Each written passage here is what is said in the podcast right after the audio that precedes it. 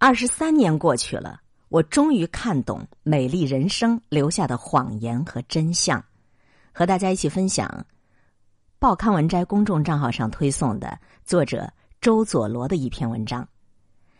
在1943年7月，德国的汉诺威西的北部，犹太人贝尼尼被送进了一座纳粹集中营。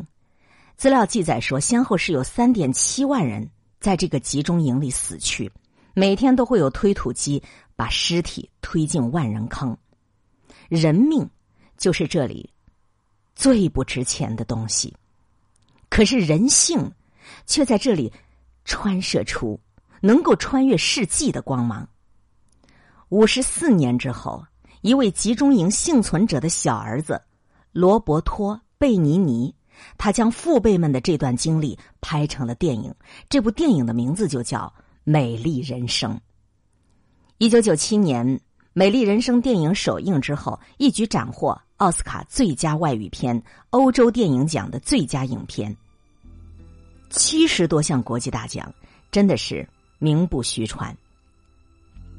男主角罗伯托·贝尼尼也成为奥斯卡历史上凭借非英语角色获此殊荣的第一位影帝。戛纳电影节首映落幕之时，全体观众起立，含着眼泪鼓掌长达12分钟之久。你在豆瓣电影的 Top 250排行榜上，你能看见它排榜第6位，评分高达 9.5。如果说终此一生我们每个人只能够看10部电影，那么我觉得《美丽人生》这部电影一定应当是榜上有名。我们都没有办法选择自己的出生年代，没办法选择自己的种族，又或者是我们的家庭环境，但是我们至少可以选择如何度过自己的这一生。二战前夕的意大利是一个阳光明媚的清晨，犹太青年圭多驾车经过农场，邂逅了从天而降的日耳曼少女朵拉。故事里的男女主角就不期而遇，圭多笑着对朵拉开口：“早安，公主。”这是他们俩见到时说的第一句话，也就是美丽人生的开端。朵拉告诉圭多，要打开我这个箱子有合适的钥匙才行。圭多就是那一把非常合适的钥匙。他是一个乐观风趣，不管遇到什么样的窘境都能够一一化解的人。学校让他阐述种族优越论时，他并不自惭形秽，而是自信地向所有人展示自己。我的耳朵多么好看，我的肚脐眼多么完美。星期天看完歌剧后下了大雨，回家路上车还坏了，夜雨瓢泼。圭多从后备箱拿出一卷红色地毯，从台阶上一直扑下去，狼狈不堪的雨夜顿时变成了浪漫的婚礼现场。圭多终于把他心里的公主娶回了家。镜头转瞬一晃，纳粹开始对犹太人的迫害开始了。圭多的儿子乔舒亚发现路边的蛋糕店里写着犹太人与狗不得入内，儿子就不理解了。为了不让儿子感到自卑感到屈辱，圭多开始编织第一个谎言：每个人都有自己的喜好，那里有一家五金店，不欢迎西班牙人和马。再往前走有一家药店，不欢迎华人和袋鼠。你讨厌蜘蛛，我讨厌维斯特人。明天我们的书店也要竖个牌子：蜘蛛和维斯特人不得入内。乔舒亚5岁生日当天，圭多父子被押上了开往集中营的卡车。在卡车上，儿子害怕地问圭多：我们要到哪里去？圭多笑嘻嘻地安慰儿子：今天是你的生日，你一直说你想旅行，为了这趟旅行我筹备了好几个月，我不能告诉你去哪儿，因为我答应了妈妈要保密的。圭多告诉乔舒亚，他们正在玩一个很刺激的游戏，凶狠严厉的军人主持游戏，不遵守规则就要扣分儿。赢得1000分的孩子可以获得一辆真正的坦克。纳粹军官来讲集中营里的纪律，圭多怕谎言被戳破，即使他对德语一窍不通，还是把纳粹的威胁翻译成了游戏规则。游戏即将开始，头奖是坦克，每天扩音器会宣布谁领先，以下3种情况会分数全失：哭、找妈妈、肚子饿要吃点心，这些都是要扣分的。儿子相信了，他忍受饥饿、孤独和恐惧，开始了一场生死游戏。集中营的生活度日如年，圭多在极度高温的环境下劳作搬运铁器，如果完不成任务就会丧命。一天下来，圭多连站都站不稳，但是见到儿子以后，他仍然会火速变脸，微笑着抱起儿子，计算他今天赚了多少分。你看，我们现在排在第1位，很有希望赢得那个坦克哦。圭多用谎言为儿子编织的这段美丽人生，也让他幼小的儿子穿越了人类历史上最黑暗的岁月，在绝境中生长出希望的花苞。即使吃不饱、睡不好、穿不暖，乔舒亚依旧在暗无天日的集中营里拥有了完整的童年。成年人眼中的人间炼狱，变成了乔舒亚的冒险游乐园。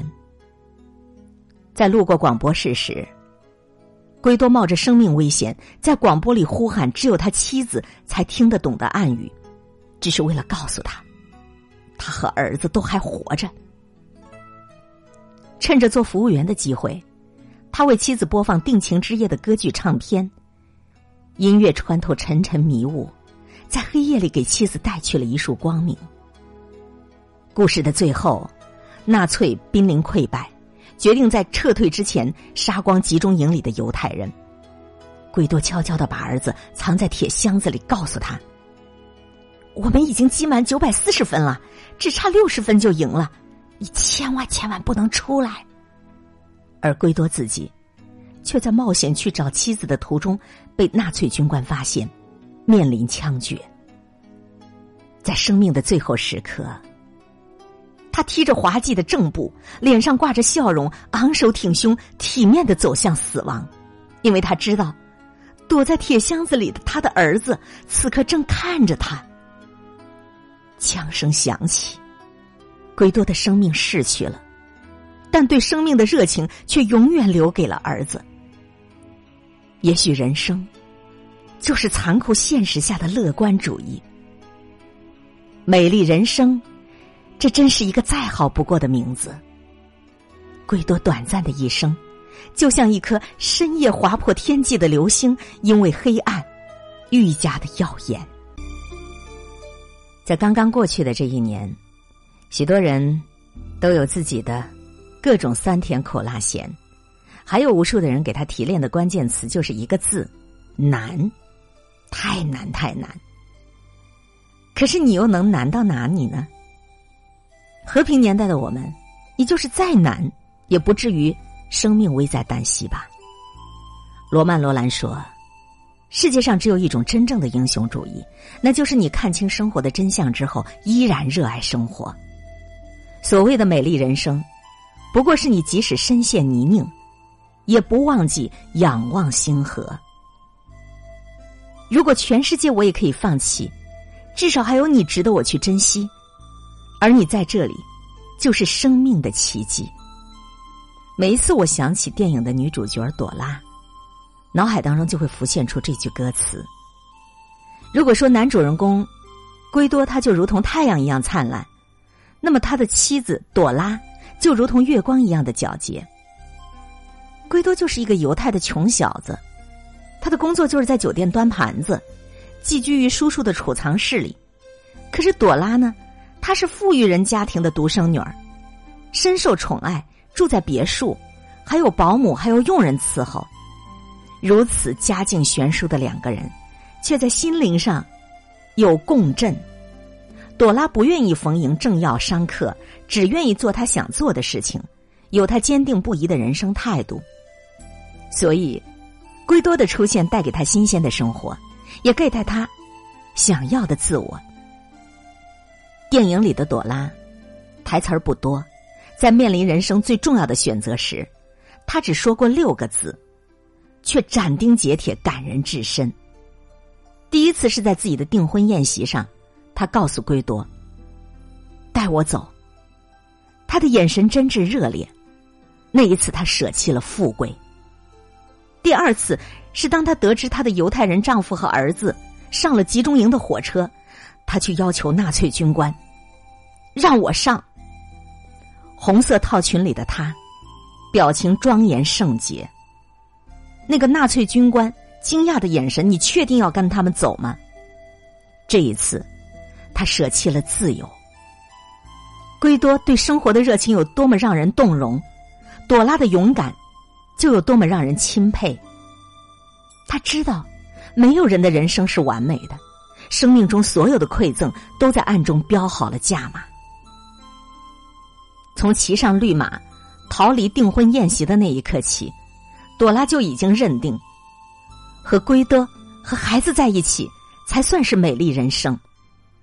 当听到圭多在广播里喊早安公主时，朵拉的脸上流露出一丝难以言传的幸福，和她身上的囚服对比鲜明。爱之于朵拉，不是肌肤之亲，不是一蔬一饭，而是悲惨世界里的人生支柱。有人说，美丽人生是每个男人都应该去看一次的电影，然后你才知道如何做一个好父亲。我倒觉得，这是每一个陷入低谷的人都应该去看一次的电影，然后你才知道如何直面你的现实人生。人生既是残酷集中营里美丽的谎言游戏，也是生活绝境当中那一首穿透永恒黑夜的歌剧咏叹。还记得上大学的时候，第一次看这部电影，我总是忍不住想问一个问题：如果朵拉没有主动的要求跟去集中营去受苦受难，会不会有不一样的结局？在集中营的最后一夜，圭多就不用乔装打扮去找他，他也许就不会死。如今我已经不会再想这个问题，因为不完美才是人生避不开的真相。我们总是喜欢把人生当中的那些个不如意归结为外界因素：社会不公平，老板太蠢，同事太笨，爱人太任性了，父母什么都不懂。可是我们又缺少朵拉那一份义无反顾的勇敢，一往无前的气魄。这个世界上一切都有因果，你想得到什么，你必须得要学会放弃什么。美丽人生从来就不是一个人的英雄故事，而是一群人的英雄华章。在那个充满恐怖的纳粹集中营，要让孩子长时间相信他自己是在玩游戏，就靠圭多的一己之力是根本做不到的。他说的每一个美丽的谎言，其实都有人帮他圆谎。刚入集中营时，是圭多的叔叔肯定地告诉孩子，赢了游戏可以得一辆坦克。在整个牢房里，即使所有人都知道圭多是在骗他儿子，可却从没有一个人帮他戳破真相，而是帮着圭多一起隐瞒事实，藏匿孩子。对于集中营里的人们说，这场战争何尝不是成人世界发动的残酷游戏，用来考验人性的上限和下限究竟在哪里。圭多的叔叔在生命的最后时刻，看到纳粹女兵跌倒，仍然会下意识地伸出双手去搀扶，关切地问对方有没有跌伤。他告诉圭多，做人要学向日葵，向日葵只对太阳鞠躬，而不是随意鞠躬，你并不低人一等。朵拉的美丽人生在于她的勇敢坚定，圭多叔叔的美丽人生在于他的风度体面，那些同监狱的狱友的美丽人生在于他们的慈悲善意。黑暗年代，他们一如星月，勇敢地告诉人们，即使在促狭的夹缝中，人性的花朵也能绽放。要活得像一个真正的人，大写的人，为了看到阳光，我们来到这个世界上。一些人成为阳光，我们才能够存活于这个世上。电影《美丽人生》的背后有一个真实的人物原型，叫萨尔莫尼。萨尔莫尼在1944年被纳粹逮捕，送到人间地狱奥斯威辛集中营，沦为一个饱受摧残的苦力。他不再是一个人，而是编号 A15810。1945年，萨尔莫尼被解救出来，他向全世界发表演讲，要永远保持克服苦难的勇气和坚定生活的信念。电影以乔舒亚和他的母亲相拥抱的画面收尾了，也是希望所有人都相信，你再勇敢一点，你再坚持一下下，在你的噩梦最深处，也是黎明将近之时。每次看完这部电影，我都会想，到底什么才是美丽人生？是名利双收，是生活安稳，还是爱情美满，家庭幸福？也许都不是。美丽人生的奥秘不在远方，而在每个人的心里，在我们当下的人生态度里。人生它就是一场悲心交集，波涛汹涌，一面残酷，一面美丽，理想与现实，美好与邪恶，真诚与虚伪，热爱与憎恶，生活永远泥沙俱下，玫瑰与荆棘并存。就像这部电影，背后是杀戮无尽，眼前却没有一丝血泪。彼得森在《人生12法则》里说，做出悲伤的样子，你会感到更悲伤；做出快乐的表情，你会觉得更快乐。当你觉得自己开始拥有时，你就更有可能拥有更多。你相信什么，你执着什么，你就成为什么。无论这个世界多么混乱残酷，我们至少还能决定以怎样的姿态活着。与你共勉。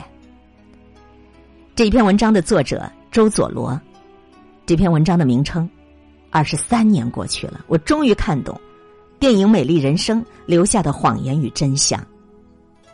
希望如果你没看，你能够把《美丽人生》这部电影重温一遍。如果你看过，当你面临苦难之时，希望你能够想起你的美丽人生。